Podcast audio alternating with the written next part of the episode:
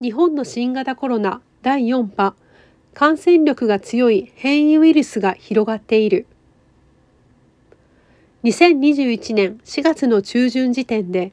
日本の COVID-19 の流行は第4波と言われています。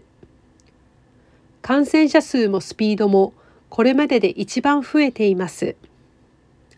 第4波では変異して感染力が強くなったコロナウイルスに感染する人が増えています。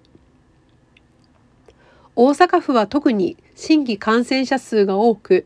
4月の中旬、1000人を超える日が何日も続いています。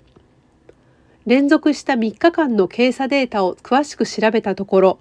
検査した人の約80%が変異ウイルスの感染者でした。病院で対応している医療関係者がこう言っているそうです。第4波の患者は今までの患者よりも入院する期間が3日から4日以上長くなっている。年を取った人だけでなく若い人や病気を持っていない人も急に重症になる人が増えている。ある大阪の病院では重症で人工呼吸器をつけている人の半分以上が50代より下の年齢だった。日本の他の地域でもだんだんと変異ウイルスの感染者の方が多くなってきています。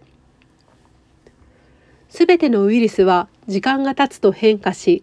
異なる特徴のものがいくつも出てきます。ヨーロッパのいくつかの国とアメリカ合衆国での研究結果からの情報です。現在日本や世界の各地で流行している変異ウイルスの中で